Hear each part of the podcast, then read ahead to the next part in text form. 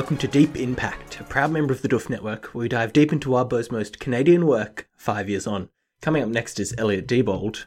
And that was Ruben Morehouse. Thanks, Elliot. It's me, and we're here to talk about Void 7.10. Um, so, last chapter we ended with Blake again thinking about getting an implement, and I feel like this is a a sword of Damocles that Wildbow is really enjoying dangling over us in this chapter as well.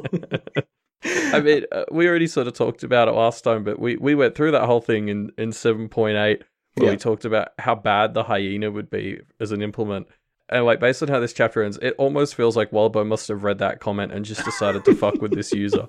And we've we've accidentally walked into it five years later because Yeah. it's it's perfect. It's a real will they, won't they, isn't it? Um, but we'll get to that later. um, so this this chapter starts with Blake and his cabal standing around outside the demon factory, discussing how they'll survive if they go in. And that is a very generous if because it from this discussion it seems like they're definitely going in.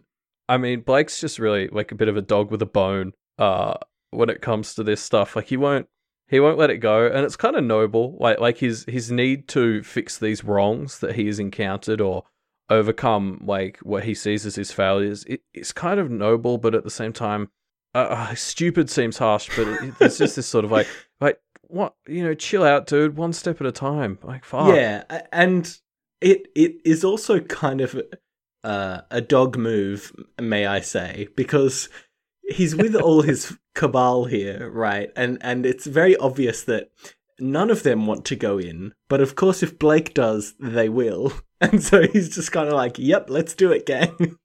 Yeah, I mean, they really are just his his cabal now. Like, uh, I I I sort of got the same vibe. I was like, why is nobody bringing up the fact that this is just pretty much a straight up cabal now? Like, we have Yep. Blake leading his group to the factory, being like, okay, here's the demon. Let's all brainstorm how we're going to take it out. Like, they're just straight up cabaling. Yeah, Um, they're, they're going with it, you know. Um, yeah, Yeah, you're right. it's it's I don't know. We'll see how it goes, I guess. Maybe it'll all Yeah. work out. There's only one chapter left in this arc, so how bad could it be? I think pretty fucking bad is the response to that. Um, I, I also just wanted to call out the opening paragraph, sort of jumping back a bit. Um, I- I'm just going to read it out. The sudden shifts in weather had made for some spectacular changes in the environment. Ice had melted and refrozen into spiky groupings on branches. Tree branches hung low, and a mist hung over much of the area. A- And I just love how, because shortly after this, we find out that we're at the uh, factory again but Mm. immediately this sort of description of nature like it's, it's all describing like nice trees in snow like it should be nice but the language is very like everything's spiky and hanging over things and there's really just this sense of like foreboding i guess or, or just like claustrophobia and danger. Yeah, uh, right from the get-go of this chapter it's sort of like things are not okay things are changing but they're not okay. Maybe the maybe what this is meant to imply is, you know, conquest's gone but not forgotten. Like he's Mm, his direct impact has has lessened, but he's obviously left his own kind of uh, radiation, I guess, as it'll be termed later in the chapter, on on the world. or even if he's gone things aren't that doesn't mean things are okay Yeah. basically Yeah, you're right. It, it it gives us a good foreboding sense before we even find out that it's the factory. Hmm. Um, I want to pull out this other line uh, where Alexis asks, "How do we do this?" Carefully, I said. Ty smirked.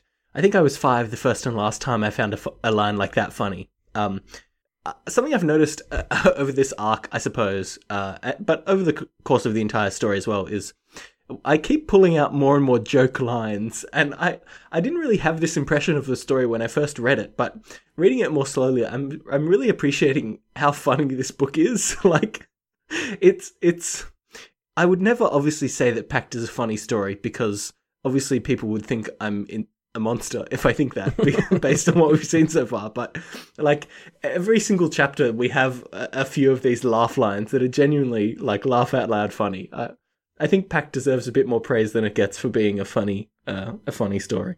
Yeah, no, I, I would feel comfortable saying Pact is a funny story because I would agree monster. that there's a You're lot evil. of humor. But How dare you?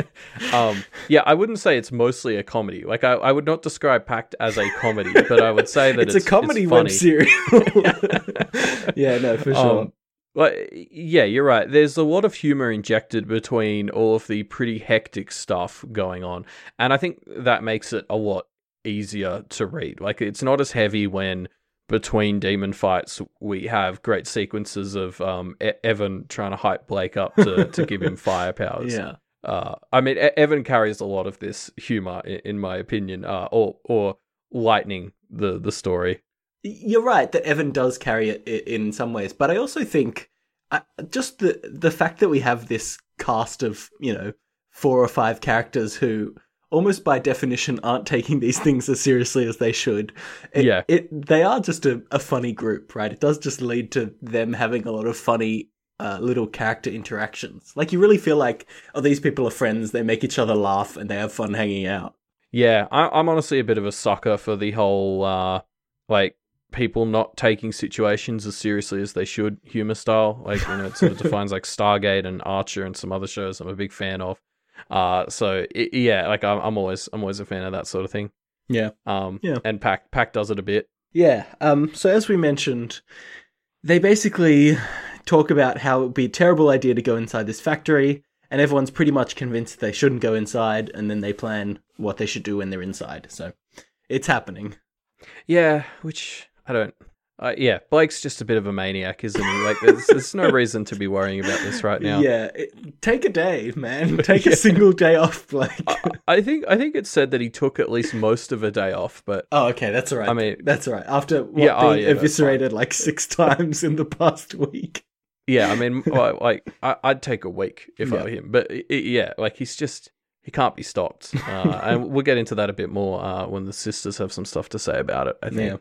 Yeah, true. Um, so yeah, I, there's one part that I want to touch on here, which is Blake has a little train of thought reflecting on Alexis as she goes to to have a cigarette, and kind of thinking about the idea of finding beauty in roughness, rough textures. Um, and uh, there's a line where Blake kind of calls Alexis beautiful, but kind of corrects himself when he accidentally calls her rough or crappy.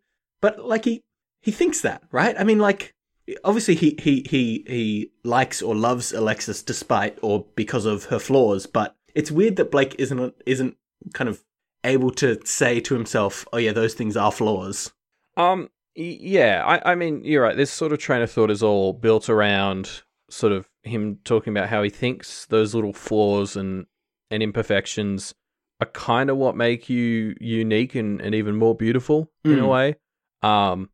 I mean, there's just a lot of Alexis stuff in this chapter. It has me very concerned, and I'll probably talk about that a bit more at the end. But Okay. uh, there's a lot of Blake and Alexis noticing each other, noticing things, and yes, that they seem they seem very in sync and uh, affectionate, I guess, Mm. sort of towards each other. This whole chapter, and that has me concerned. it's never a good thing in a West story, huh?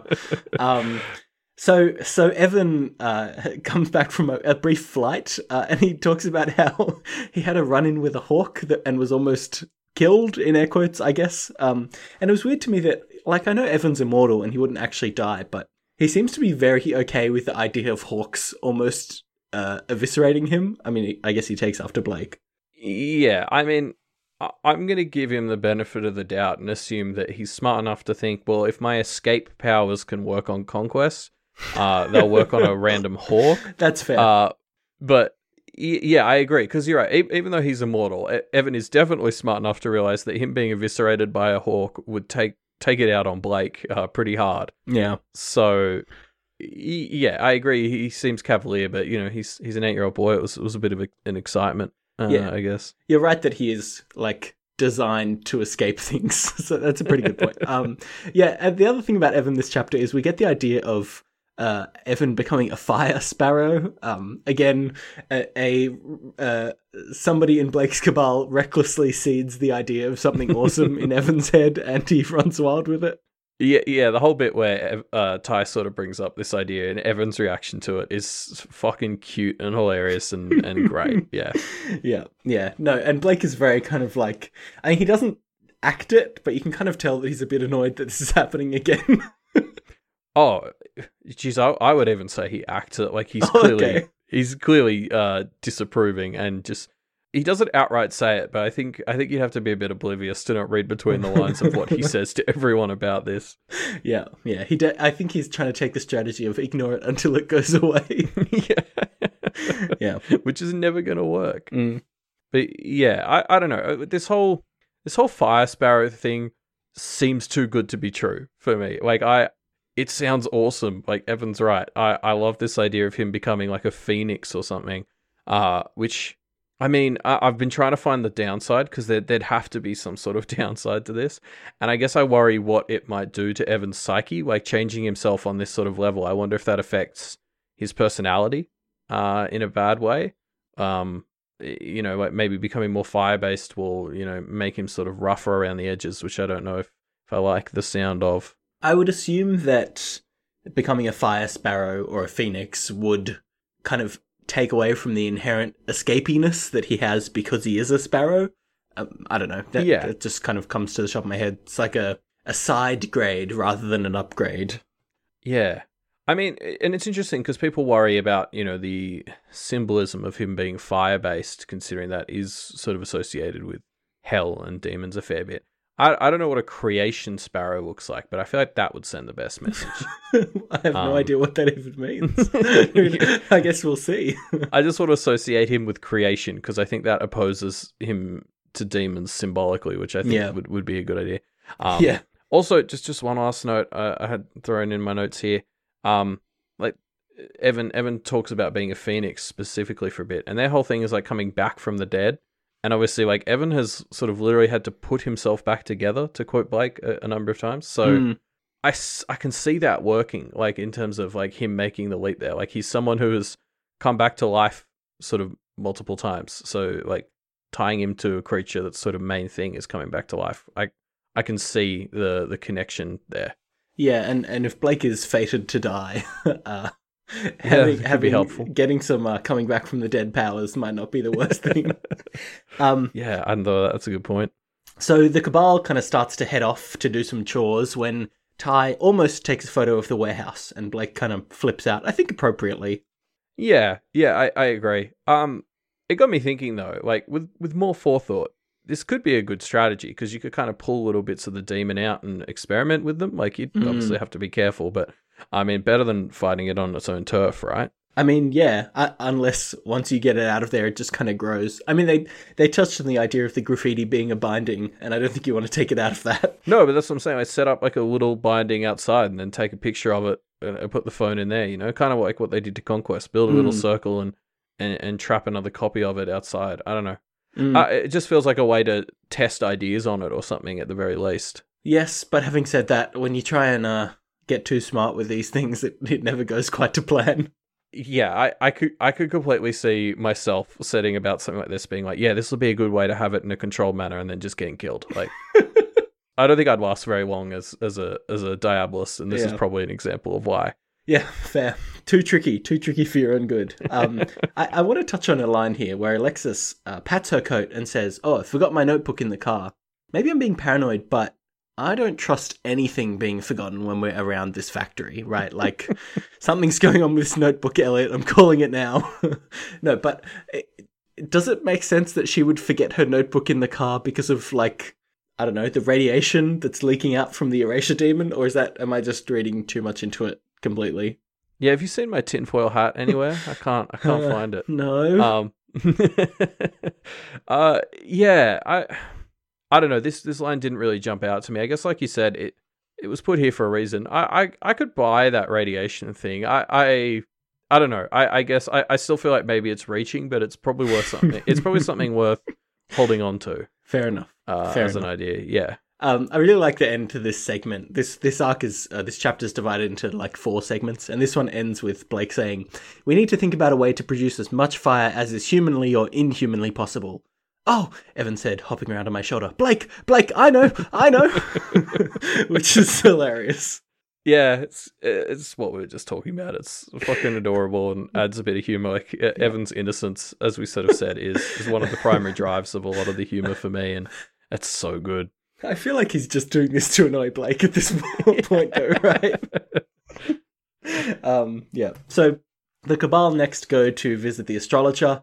Uh, and and it cu- kind of becomes clear that they're going on a few chores here, talking to all of Conquest champions to basically ask them for permission to practice magic again, because obviously one of the rules of the Conquest contest was they can't practice magic, and that contest is technically still going. Yeah. And so, like, Diana has the coolest setup. Mm. Like, ever. Like, I love this. Like, it almost seems like she's more of a technomancer than Yeah. an astrologer. Um, actually got really mad when, uh, like, Ty and, and Blake sort of encourage her to geek out on the specifics, and then it sort of cuts out, and it's just like, oh, that was pretty boring. And I was like, no. Uh, no, I want to like, see it. I guess that's that's the computer scientist in me wanting to see, you know, all this uh, computer magic stuff. But I was Yeah. like, oh, fair enough. But I'm really ticked off. Um, yeah, I don't know. I just I just loved uh, like d- this insight into Diana and her whole setup. I found super fascinating. Like I'm so much more interested in her and uh, her her old master gave his gave his life. Like this, I I just find all of this really fascinating. I, the thing I like about this is, again, this is another type of practicing we're seeing that's just completely different.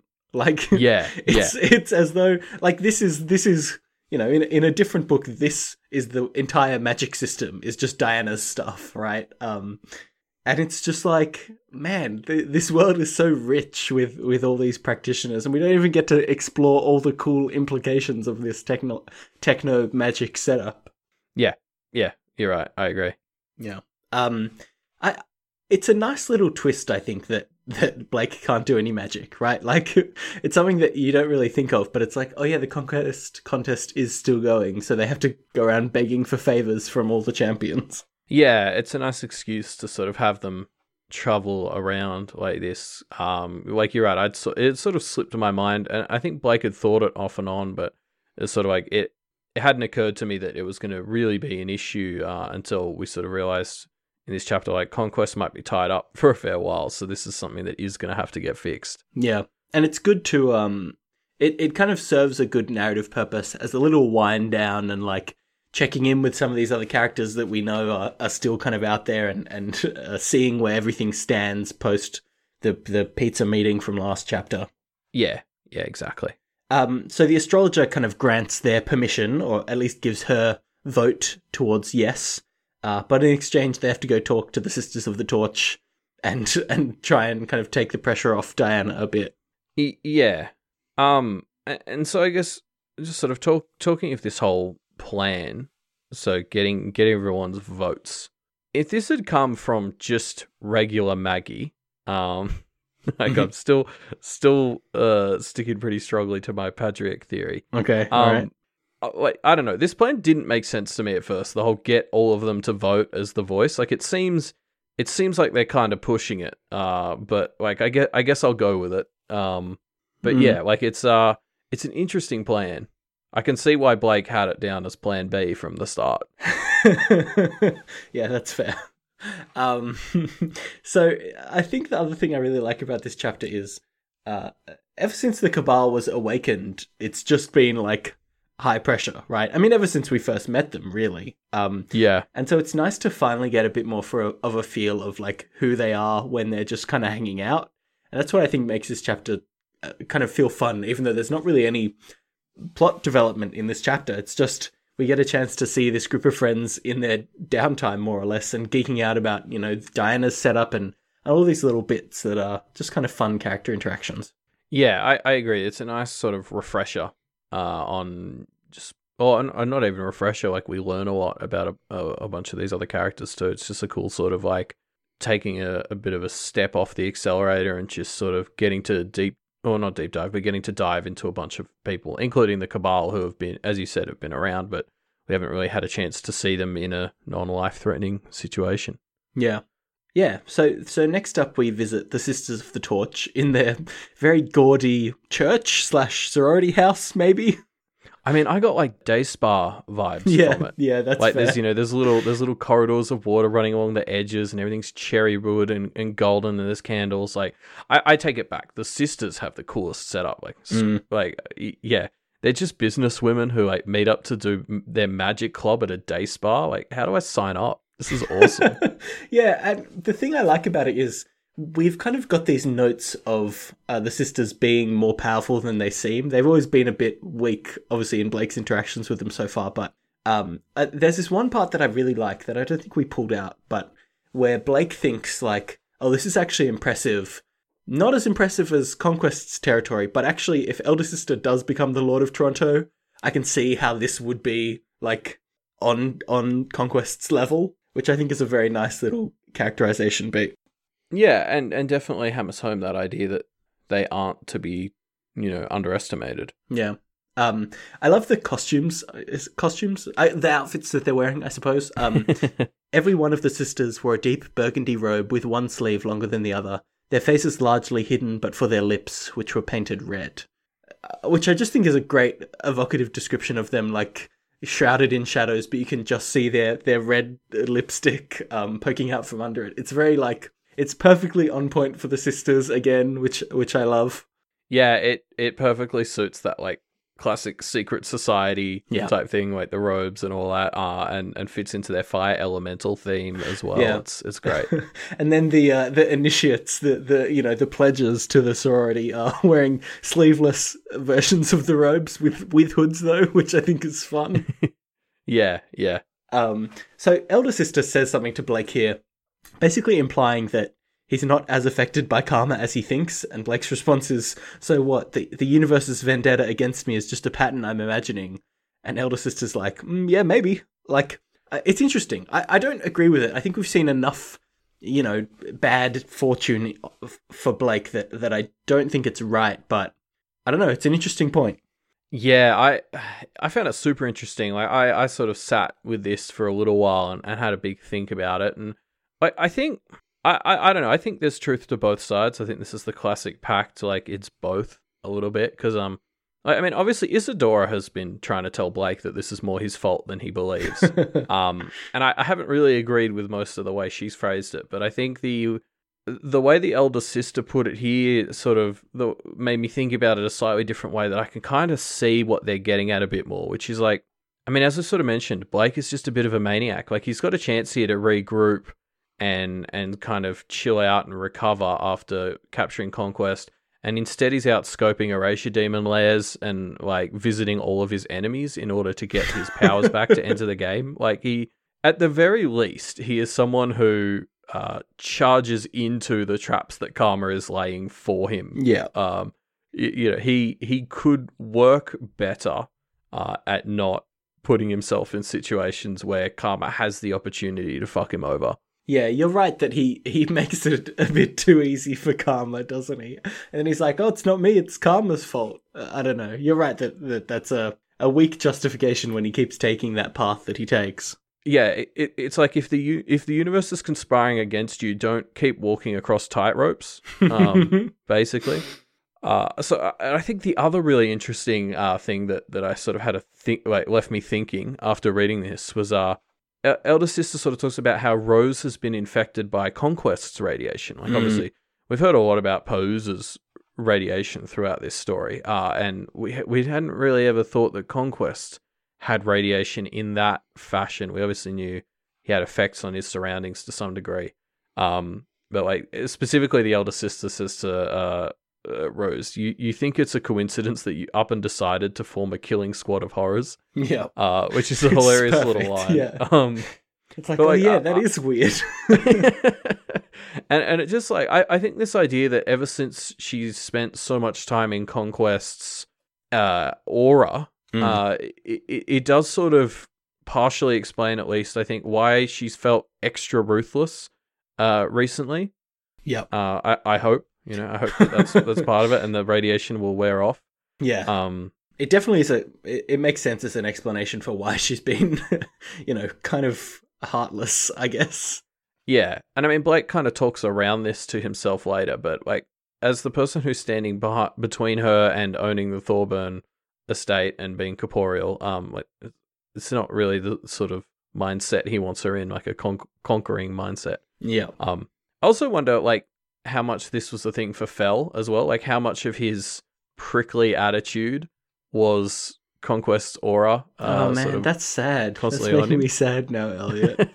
he was he was maybe just a really nice guy. um, yeah, I mean, like, could could be. We'll ne- we'll never know. Like, Mm. uh, do you- is this something you develop an immunity to, or does it just get its its claws in deeper? well, sad. Um, yeah, and the Sisters of the Torch, they they kind of because of this uh, radiation that that Rose and Blake have, they just don't want to deal with them, basically. Um, but they will deal with Alexis. Yeah. Well, so my understanding here is basically Alexis is the collateral. Mhm. Um, right. So basically, if Blake breaks the terms of the deal, uh, Alexis has to answer three questions. That yeah, will not cause her or anyone she cares about harm. Which seems like, I mean, I sat on this for a while because I was like, so what's the catch? yeah. There's Like, got to why- be a trick here, right? yeah. I'm like, I was sitting here going, okay, so why do they want this? Like, what what horrific thing can they do here? And yeah, so it's almost like I can't think of why this is bad, which makes me even more scared. yeah. Yeah, you're right. Um, I hope this Chekhov's gun doesn't pay off. Um, it, it definitely gives me this vibe of obviously. Uh, I think it was last chapter. Isadora talks about the idea of Blake being the central stone that's pulling all the other stones towards the the pond, and this feels like, oh yeah, slipping closer and closer. yeah, yeah, you're right. This is a little bit of uh, Alexis being dragged down by him a bit. Yeah. The other thing here to me that's interesting is when when they when they talk about Rose being tainted, Blake thinks, "Oh shit, you know, I better keep an eye on her." But he clearly doesn't ever consider him being tainted anymore. Like it, it doesn't even, you know, he doesn't even give it a, a moment's thought. I wonder if Rose is thinking the same thing. like, oh, Blake's tainted, better keep an eye on him. Like they're, they're both not very self-aware about it. I mean, well, yeah, she she should have been thinking that for a while, presumably, because you know, obviously he got hit with a big dosage of Pose's radiation way Yeah. back in Arc Four. Uh, since then, who knows what kind of like Urkel or Hyena or Conquest radiation he's he's gathered up. Like, uh, you know, people like people like Isadora have been complaining that he has a like uh, cosmic stink to him for a Yeah. while now. Yeah. Uh, and yeah, you're right. The, he hasn't really taken a step back for a while and thought, hey, you know, what have I got on me? Or, you know, No. I still have never had to deal with the fact that maybe I was going to get possessed after I cut myself open in Arc 5. I mean, he probably wouldn't think of it in those words, but yeah. yeah, more or less. I, I think the thing I want to call out here is just it feels like they're very Bl- Blake especially. I mean, I'm assuming Rose too, but we don't see inside her head. It definitely gives me this vibe of like he just is not. He, he, he's really throwing stones without, without you know, without ta- taking care of his own house. You know. Yeah, yeah, I think that's fair. Um. So finally, with elder sister on board, uh, uh, with uh, Alexis' promise, uh, the Cabal visits the Shepherd. I can see why they saved this one for last. Well, I mean, if this had gone badly, they might have needed to go to the uh, to the eye. So could it, it could be worse? I think. No, definitely. I, I can, yeah, I can see why this was last on like their list of three because I can't imagine the Eye had even made the list. Like they pretty much had to get these three Yeah. on board. Yeah. because I, I don't know I don't know how it would have gone with the eye. I like I can't see any way apart from the eye just like throwing shit at them. Throwing cars at them. Yeah. Yeah. Um, I want to pull out a line here, which I think is hilarious, where Blake uh, kind of borrows Alexis's phone and thinks, "I was just glad that Alexis had a phone. The lack was an inconvenience sometimes." And so we know that Blake used to have a phone, right? And it was eaten by by Urkel, as you put it. Um, but I love that it was eaten so thoroughly that it's not like Blake is just going to go get a new phone. He's like retconned his opinion of himself to think, oh yeah, I'm just the kind of person who doesn't have a phone. Like, he he knows the inconvenience of not having a phone, but it's so he's kind of like tricked himself into justifying that he doesn't have a phone, so he's just not going to get one. It's so it's so funny. Yeah, well, his brain has had to rationalize why he wouldn't have had a phone. Yeah. A- and in fact, we sort of skipped over, but there's there's talk earlier in this chapter about exactly how like your brain tries to rationalize the Yeah. missing uh the missing things, and there's there's a topic brought up of like what happens if whatever disappeared was so fundamental that your brain can't Mm. rationalize it, and they're like, oh, I don't know, I guess you just go crazy, which has me very concerned for uh what what might be about to get lost. Like, uh, uh, oh, I- I'll talk about this in, in a bit, but Yeah. um, yeah, I'm very glad that I can't remember exactly who it was. Like, I wish I could credit them, but we had a commenter sort of point out to us this whole phone thing a Yeah. while ago. And that Blake it explicitly uses his phone in, in the first or second chapter, which is Yeah, great. I'm really glad. I'm really glad whoever that was pointed this out to us because it's been a fantastic, like, subtle thread to Yeah. to follow. Uh, like it's it's this it's this incredibly subtle little in joke that Yeah. Wildbow keeps injecting in the story. it makes me so happy that Blake is just like, yeah, I just am not the kind of person to have a phone. What about it? Like, uh, you would think that they would pick up on it at this point, but no, they just don't. Um, yeah, it's, it's classic. Um, uh, but the shepherd does uh, back Blake after Evan does some convincing. And so Blake now has a majority on people saying, yes, you can use magic amongst Conquest's champions. And so they move to start the factory attack, no holds barred. Yeah, I I love this bit where Evan just tears into the shepherd. Yeah. Um, I, I don't know how much of a difference it actually makes uh in the end, but it was it was just a bit cathartic, I guess. Yeah, yeah, no, for sure. And I think it, I feel like it does make a difference. Like, uh, the shepherd was obviously a bit pissed off uh, back when this kind of first came up about Blake having stolen Evan from him, in air quotes. Um, and so having Evan kind of tear into him now, I think makes that uh, wound a bit more raw, which I think is enough to, to convince the shepherd. Yeah, yeah, I guess. Um, so the final few lines of this chapter include these two lines right next to each other, where Blake thinks, The hyena's hilt was a weight at my side, and then one line later says, Let's get me my implement, which those two lines are way too close to each other for my taste. Um, yeah, it definitely feels like, again, Wildbow is dangling the idea of the hyena being Blake's implement over our heads as a big fuck you to, to the stuff we talked about two chapters ago. Yeah, yeah, exactly. Uh, it's such a concerning, it's such a concerning finish. Yeah. Um, but yeah, no. So as you of said, that's the end of the chapter, and like as we sort of said, this was very much a, a refresh, a refresher chapter, or you know, like a calm. We take a step back and we we learn more about people, uh, and we refresh ourselves on where everyone's at. Yeah. Um, and it's such it's so interesting that that's happening. What I know is one chapter before the end of the arc. Like that makes me think this is sort of a calm before the storm. Like I feel Mm. like I feel like we're leading up to something big next chapter, Mm. but there are almost so many things we caught up with or learnt about. Like it's it's too many pieces, and I'm not sure how they all fit together. What do you think is Um, going to be the big thing? Yeah, like I, my best guess at this point is I, I think with all the Alexis glancing uh, going on and, and the talk of um, how your brain tries to reconcile losing something so precious to you, I'm worried. I'm worried Alexis is going to bite it to Urkel Mm. next chapter.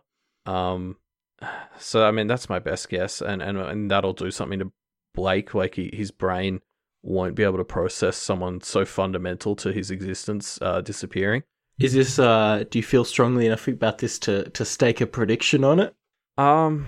Yeah. Sure. I mean, I, I probably don't, but you know, yeah, you you, you miss hundred percent of the shots you don't take. That's what they say. All right, I've written it down.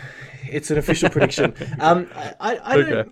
I, I think I like. I, I get what you're saying, but I think thinking about the Knights of the Basement, I think it's impossible that they didn't lose people that were really close loved ones to them, right? Um, No, we we had that talk of uh one girl whose parent they they think both her parents got eaten, Yeah. and so she just sort of fell through the cracks. I think Yeah. was the term they used. yeah, Uh, and and it was like one of them it was her girlfriend, and so he had these sort of vague ideas that he had a girlfriend, yeah. and that's what had happened to her, but they weren't really sure. Yeah, I, I think it was that all her connections to the world got eaten away and then she just disappeared. Um, Well, it was sort of like without without parents, there was no way for everyone to reconcile like her existence. yeah. Uh, would be my would be my understanding based on what we sort of talked about this chapter. So it's almost just she just sort of yeah lost some of her fundamental connections to the to the universe, and like nobody could really rationalize it, and so she just slipped through the cracks of the universe. Um, yeah, but I guess the thing I want to touch on was uh, they clearly lost people who were kind of fundamental, I guess. Um, Yeah, but they weren't broken. They were kind of conceptually broken, but they weren't like mentally broken, you know? So I, I suspect that if Alexis does die, Blake will be kind of, you know, like set back, of course, but it doesn't feel like he's gonna, I don't know, it doesn't feel like it's gonna Well- break his brain. Well, we saw we saw just recently like how crucial she was to him recovering after Yeah. um you know the the extra bad vision. oh so yeah, what, that's true. like what what that could do to him losing that part of like what you know she was clearly so fundamental to his recovery and losing all the memories of that could be like really bad for uh where he ends up Yeah, that's a fair point. Uh, no comment to that. Um, oh dear Speaking of comments, though, let's talk about some comments that were made on uh, Void 7.10 five years ago when it first came out. And let me tell you, Elliot, if you are interested in puns about no holds barred, the comment section of Void 7.10 Yes. is the place for you. uh yeah it is it is chock full of them um uh but i did manage to find one uh by innominate uh that did not discuss no holds barred Oh, thank Um, God. We, you found. Innominate Innominate actually brought up like a number of interesting points, and I just wanted to highlight like a, a couple that I thought were particularly interesting. Um, so something that I had missed until Innominate brought it up was um, there was no mention when they met the shepherd of like maybe trying to get Fell back or. Or anything, which is just a bit of like It's cold, fuck guys, isn't it? uh, like you know, at the very least, there should have been a hey, do you reckon we can get Fell back? And the shepherd would have been like, you know, would have Shake his head or whatever. Yeah. mimed mimed fuck off or Just something. throw them Um, the finger, yeah. yeah, but you know, like I think I think I think Fell is at least owed the effort of asking. Uh, no, apparently not, Elliot. apparently not. No, you're right. It's a it's a dick move. Yeah. The other interesting point brought up in this uh, comment was uh, the idea of a smartphone as an implement for Tyler. Um, I think we talked like way back in Arc Two uh, about the concept of a smartphone as an implement, uh, and just sort of what that would mean. Uh, and and I've got to say, like, I can see how it would work for Ty. Uh, It Mm. doesn't necessarily say the best thing when it comes to like how obsolete smartphones can get. Yeah. Uh, but it certainly fits him in a number of other ways. Yeah, th- there was a comment underneath this one that talked about phones being obsolete after one or two years and that not being a great idea. And then there was a comment that I really liked by someone called Fish Scratch Fever that brought up the idea of having a phone number as an implement, as like a along the same lines as a smartphone, but a bit more future proofed, which is a bit conceptual and weird, but I think it would be pretty cool. Like it's a cool Yeah. idea. Yeah, I mean, like the the sort of less less conceptually um unique idea would just be to have like the SIM card or whatever be the Yeah. be the actual implement. But uh, yeah. yeah, it's it's interesting. I mean, I, I don't get the impression you could have something that abstract as an implement, but Yeah. I guess sticking to rules that concretely uh, is is never a good idea. In fact, like Yeah. uh, I guess as long as you can convince the spirits that it's okay, like Yeah, you can, can do, do whatever anything, you right? want, yeah. um, I pulled out a comment by a user called Dragon, and this comment is a, a big, a big what if fan theory kind of thing with a lot of stuff in it. But I, I only really want to talk about one specific part of it, which is at the end. Dragon brings up the idea of uh, if things go well for Blake, maybe he'll end up with good lawyers, like an- angelic lawyers instead of demonic lawyers. And I really like that idea. Like, evil lawyers are here to kind of be shitty and lawyery for the overall evil, uh, whereas good lawyers, obviously not uh, good with a capital G, uh, or yes, good with a capital G, but not lowercase good, I suppose. Um, they they wouldn't be like super nice people, presumably, but they do they'd be kind of sanctimonious and they would do shady stuff, but it would be in the end for the greater good, which is totally Blake's whole mo anyway. So I, I think it kind of fits having these shitty angelic lawyers on side. I just you know, yeah. cool. It's a cool idea. I think it's a cool idea, and I'd like to see it in the story.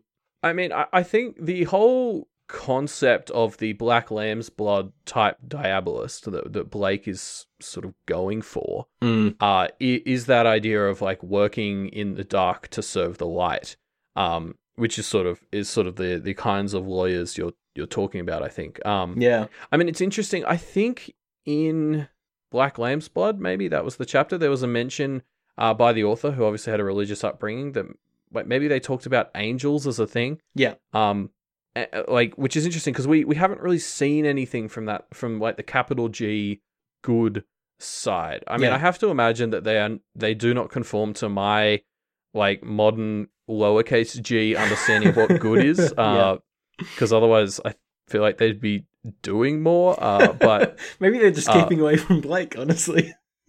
I mean, I always liked uh, I always liked angels as they were introduced at the in the original part of uh, supernatural as knew the sorts of bring this up. yeah, as as like the warriors of God. Um, Yeah. that's always been my favorite interpretation of like, you know, they're warriors of capital G good, but they're they're kind of dickheads. And Yeah. um, I mean, I don't know if I don't know if we'll ever see an angel in Pact because we never, or we haven't so far. So Yeah. I, I'd be interested to see what the. I guess they'd sort of be the warriors of creation and upholding karma as it currently is. I guess I, I don't know. Yeah. we'll. Yeah, you're right. It would be very interesting. Um, I really like the idea of of uh, taking biblical good and evil and adapting it uh, to a to a modern story. Um, actually, speaking of, I knew what it. what a segue, am I right? Um, on on uh, Media MD, uh, the the episode that just released yesterday, our other show. Um, we uh, we just did an episode talking about good omens, which oh boy, if you like good and evil talk, uh, this is the this is the book for you. Yeah, I mean, obviously, you know, Good Omens was a great. It's it's by Terry Pratchett, and Neil Gaiman, so it's it's fantastic, and obviously deals with a lot of the same, uh, you know, or it shares a lot of source material. Uh, you know, they're both dealing with a lot of uh, theological stuff. Yep. Uh, so you know, m- you know, if you like Pact, maybe give uh, Good Omens a chance. Uh, the TV show or the book. I'd probably recommend the book at this point. Um, Yeah. But you can hear more on that in our Media MD episode. Yeah, if you want to find that, you can check out our website, which is mediamdpodcast.com, or our Twitter, which is at mediamdpodcast. Yes. Speaking of the Media MD Twitter account, um, that is actually where you can find the live reads. So I've started doing live reads of the chapters on my first pass. Uh, so I just did one for this very chapter, 7.10. So you can find that on Twitter. And, uh, you know, probably uh, within 24 hours of this chapter going live, I'll be doing one for 7.11. So, uh, you, no, you don't subscribe on Twitter, you, you follow. Do you? you, yep, you're getting there, Elliot. Do, do you do you still do do we do do you smash the follow button? Yeah, Is you that- smash that retweet button on Twitter. Okay, yeah. So do that, uh, and then you'll be able to see uh, future live reads if you if that's what you're into. Is there a, a schedule for those, or it's just whenever the mood takes you? Uh, there will be a schedule, but I haven't I haven't quite figured it out yet. Uh, so at the moment I'm just winging it, but I promise that soon it will be scheduled and maybe even in the Doof Media calendar. Yep. Um. So if you want to check those out, head over to the Twitter, or Elliot, you'll probably kind of announce when they happen on the Doof Discord, right? Oh yes, I'll definitely be uh, posting links as I get started on the Doof Discord. The Doof Discord. course- What's what's that? of course, is one of the perks for becoming a Doof Patreon, uh, and it's one of the best ones, and it's only at the one dollar level, so uh, it's definitely worth it. You say this every time, Elliot. I've got it's driving me mental. It's so Patreon is like the site, but if you back it, you're a patron. Like so, if if you're you're checking it out on the Doof Patreon, but you're like a patron, right? Yeah, I'm confused as to what I did. All right, no mind. No I, I do just I do just sort of uh, rush through the Intercha- word and kind of them. mungle it. uh, maybe it's just the connection. Um, so uh, yeah, head head over to patreon.com slash Doof Media and you can uh, back uh, back the Doof Media network and and support all these great shows and get some great perks like access to the Doof Discord and all kinds of other great things. I see. I'm using Patreoning as a verb. I think that's what I'm doing wrong. Mm. Anyway, um, you know, and while we're talking about Patreon, you can become a patron Ah, of now, Wildbow. now we're talking. uh, he's obviously a patron backed uh, author, so we wouldn't have all these fantastic stories uh, if people weren't generous enough to donate him, uh, donate to him for his fantastic work. And you should do that too if you Yeah. can. Definitely. Um, if you want to engage with us, leave us your thoughts on Void 7.10. The best way to do that is in the discussion thread, which will be linked in the show notes down below. Uh, on over on Reddit, we'll be discussing all of our favorite things about the episode, and um, oh, we have a discussion question as well. Ah, I'm glad I remembered because I almost yes. always forget about these. Uh, our discussion question is around being a, uh, actually being a patron. Fun, funnily enough. um, the, uh, let me pull up the specific wording of the question here. It's choose another that you wouldn't mind being the pet or familiar of. Why? Um, there's already some great answers in our discussion thread from 7.9, so uh, Yeah. make sure you leave us those answers in this discussion thread, and we'll uh, we'll get back to it next episode. Yes, uh, and so apart from that, we'll see you all next episode, which of course will be 7.11 on Monday, the 1st of July. And uh, enjoy Mario Maker, everybody. We'll see you next time. Heck yeah.